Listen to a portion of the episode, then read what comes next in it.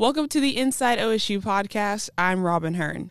According to the CDC, diabetes is the 7th leading cause of death in the United States. More than 30 million people in the U.S. have diabetes. 1 in 4 of them don't know that they have it. This is a major public health issue that costs the United States over $200 billion a year. Dr. Heather Fahlenkamp, associate professor in chemical engineering, began researching ways to do tissue replacement for those dealing with diabetes. On this week's podcast, Dr. Fahlenkamp sat down with OSU Vice President of Research, Dr. Kenneth Sewell, to discuss how tissue engineering is improving a person's health. If you hear a little noise in the background, it's because they recorded this at the Research on Tap event. Here now is the interview with Dr. Heather Fahlenkamp on this week's Inside OSU podcast.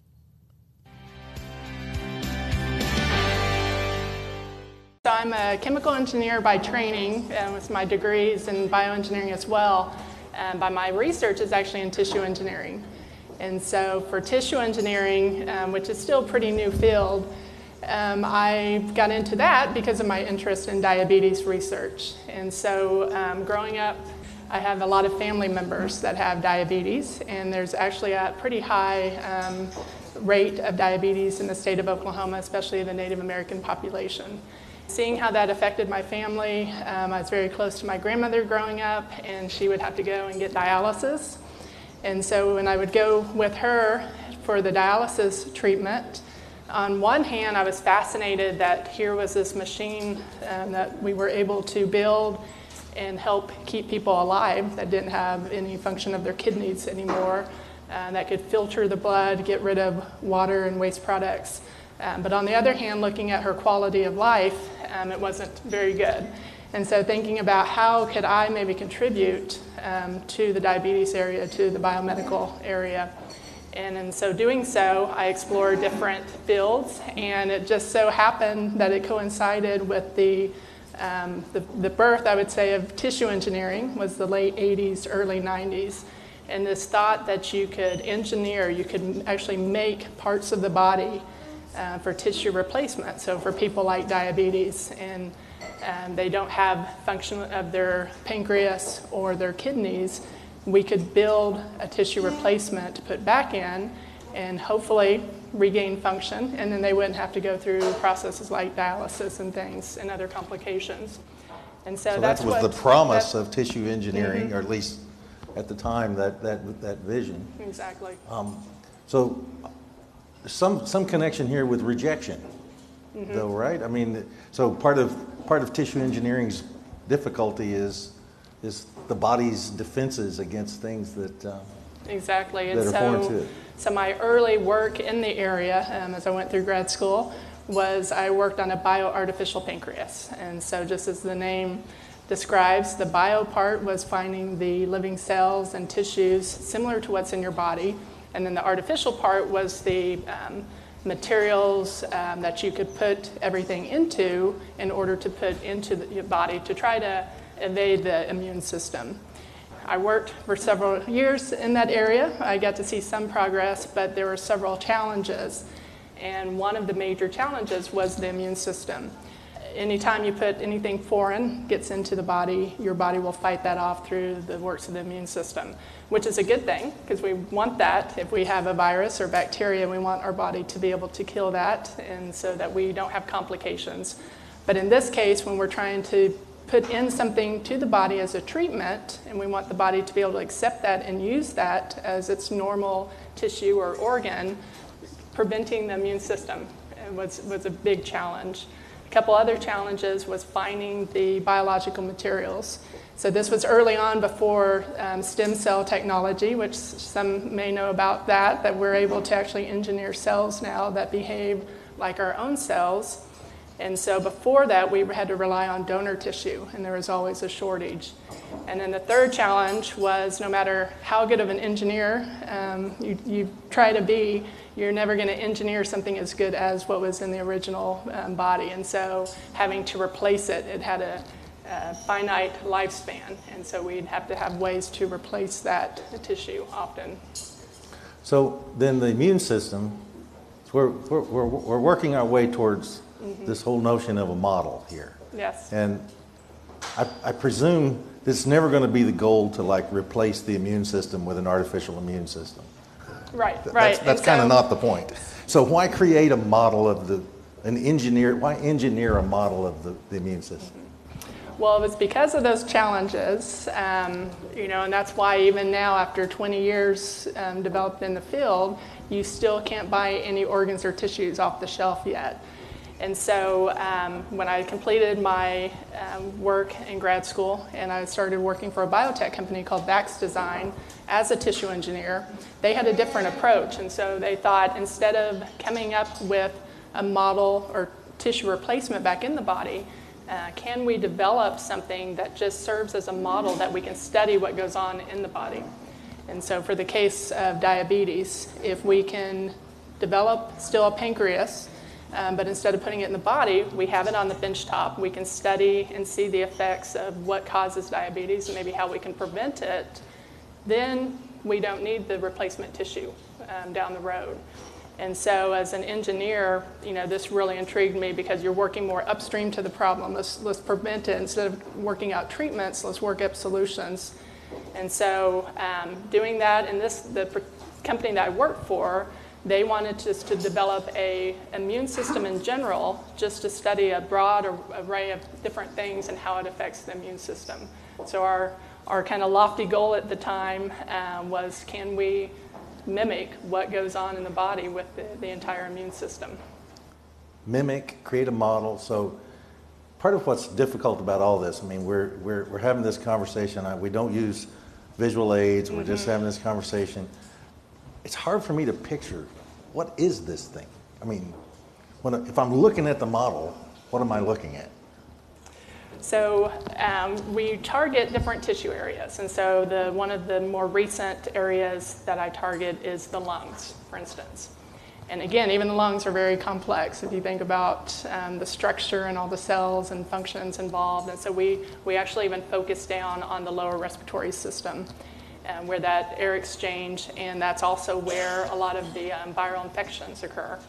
And so if we can build, again, the model of the lung. So in this case, we make a three-dimensional matrix, and so we take proteins and things that naturally are found in skin and tissues in the body, and we build a three-dimensional, either a porous scaffold or a gel that's very cell-friendly, and then we start building in the complexity by putting in the cells that we know are responsible for that particular tissue. And so for my lung model that I work with, it has 4 different types of lung cells. And we get these cells from human donors or from adult stem cell technology. So these are adult cells just like you would find in your body and your lungs. And we build up a model of the lung. And then with that, we can test it by infecting it with different pathogens. So, for instance, we have the flu season is quickly approaching, and it's a challenge. The vaccines aren't always very effective. There's lots of complications in certain populations with the flu. And so we can infect this model with the flu and then study how the immune system either should react or in some cases doesn't react and have complications as a result. So you're looking at this under a microscope? Is this a tiny model? Is it a... You said three-dimensional, but I know that can be still tiny. So this is basically in a dish kind of in a dish, so very small. You can see the actual samples with your naked eye, but the actual cells and the components, you do need a microscope and lots of different techniques. So that's one of the challenges. To test the reactions, you need the equipment, but it's still big enough to see, but we're not talking about a lung model that sits up on a pedestal. Yeah. Shaped like a lung. We're talking about at a cellular level. Yes, yeah, and that's what we always remind. It's functionally equivalent, not structurally equivalent. Yeah. So it doesn't look like an actual lung. But at a tissue level, it does what lung tissue mimics what lung tissue does. Yeah. You mentioned stem cells, and I think that there's been a lot of controversy about embryonic stem cells. You mentioned adult stem cells. I wanted to just go a little farther into that to help people understand kind of that difference and where stem cell research fits in with what you do. So the cells that we use, again, we can get them from donor tissue, but it's very difficult to get the number of cells and the type of cells that we need. And so Cell biologists over the years have been able to find certain cells that circulate in our blood, even as adults, that have these properties that they can differentiate or change into pretty much any cell type in the body under the right conditions and influence. And so we take that, we isolate those cells, so we actually get human blood samples from the blood bank, and from that we can sort out the cells that we need and then use those cells to develop the specific type of cells, in this case lung cells, that we would use, or immune cells as well. Now Oklahoma has actually kind of taken a little bit of an innovative approach to trying to fund some adult stem cell research off of the tobacco settlement money, I believe. So have you been involved with that program? I think it's called the Oklahoma Center for Adult Stem Cell Research, that was part of something that was set up after after the tobacco settlements and the tobacco settlement endowment trust was established. So how does that work, where you plug into those funds?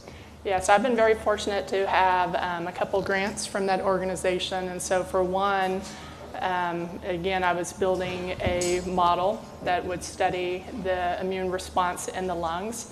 And for that funding, I was also working, because I should mention, you know, I never do this isolated or on my own. You know, I'm an engineer, but for some of the things that I'm studying, it's very complex biology and immunology, and so I work with collaborators all over the country. Specifically within the state, I work with a collaborator at the Oklahoma Medical Research Foundation, Dr. Susan Kobatz, who's an immunologist.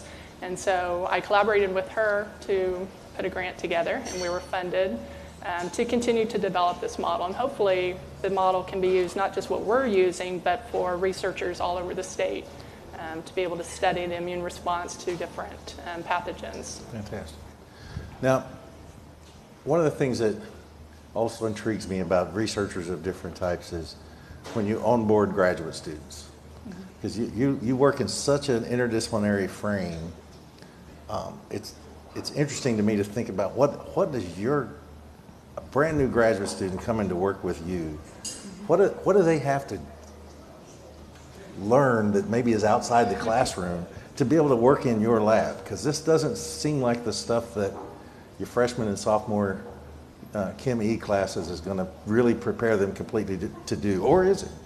Right, no, it doesn't. And I mean, my training, you know, as an engineer going into learning cell biology and immunology, it was a lot to learn. But fortunately, I get a lot of very bright engineering students that are very creative, innovative, work very hard. And so they come in, they learn the cell biology, they learn, you know, how to work with cells. Usually it takes many iterations. We have a lot of dead cells to begin with, but eventually thankfully those dead cells are already separated off from the humans that they might have once belonged to. They won't have any problems, but eventually they learn and they can build the model, and they become, one of my recent grads is now a postdoc at Harvard Medical School program, working in allergy and immunology lab. Okay, so immune systems, are there other body parts or organ systems that you've talked about, the pancreas, the lungs, any other models that you've worked on? The other one that's the next probably most developed is an allergy model. And so again, I kind of got into this because, you know, as engineers, we look for what's the need, you know, what's the problem to solve, or how can we maybe help improve life.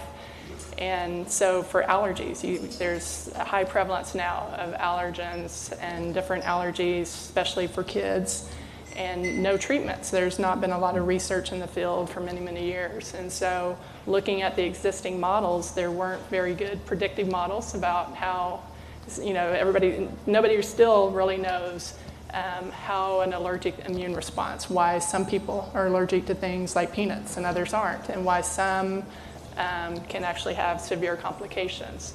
And so thinking about if we, and a lot of these things too that I mentioned, it's very difficult to test in people, you know, to find test subjects that are willing to either have a be exposed to something to influenza or to a possibly hazardous allergy response.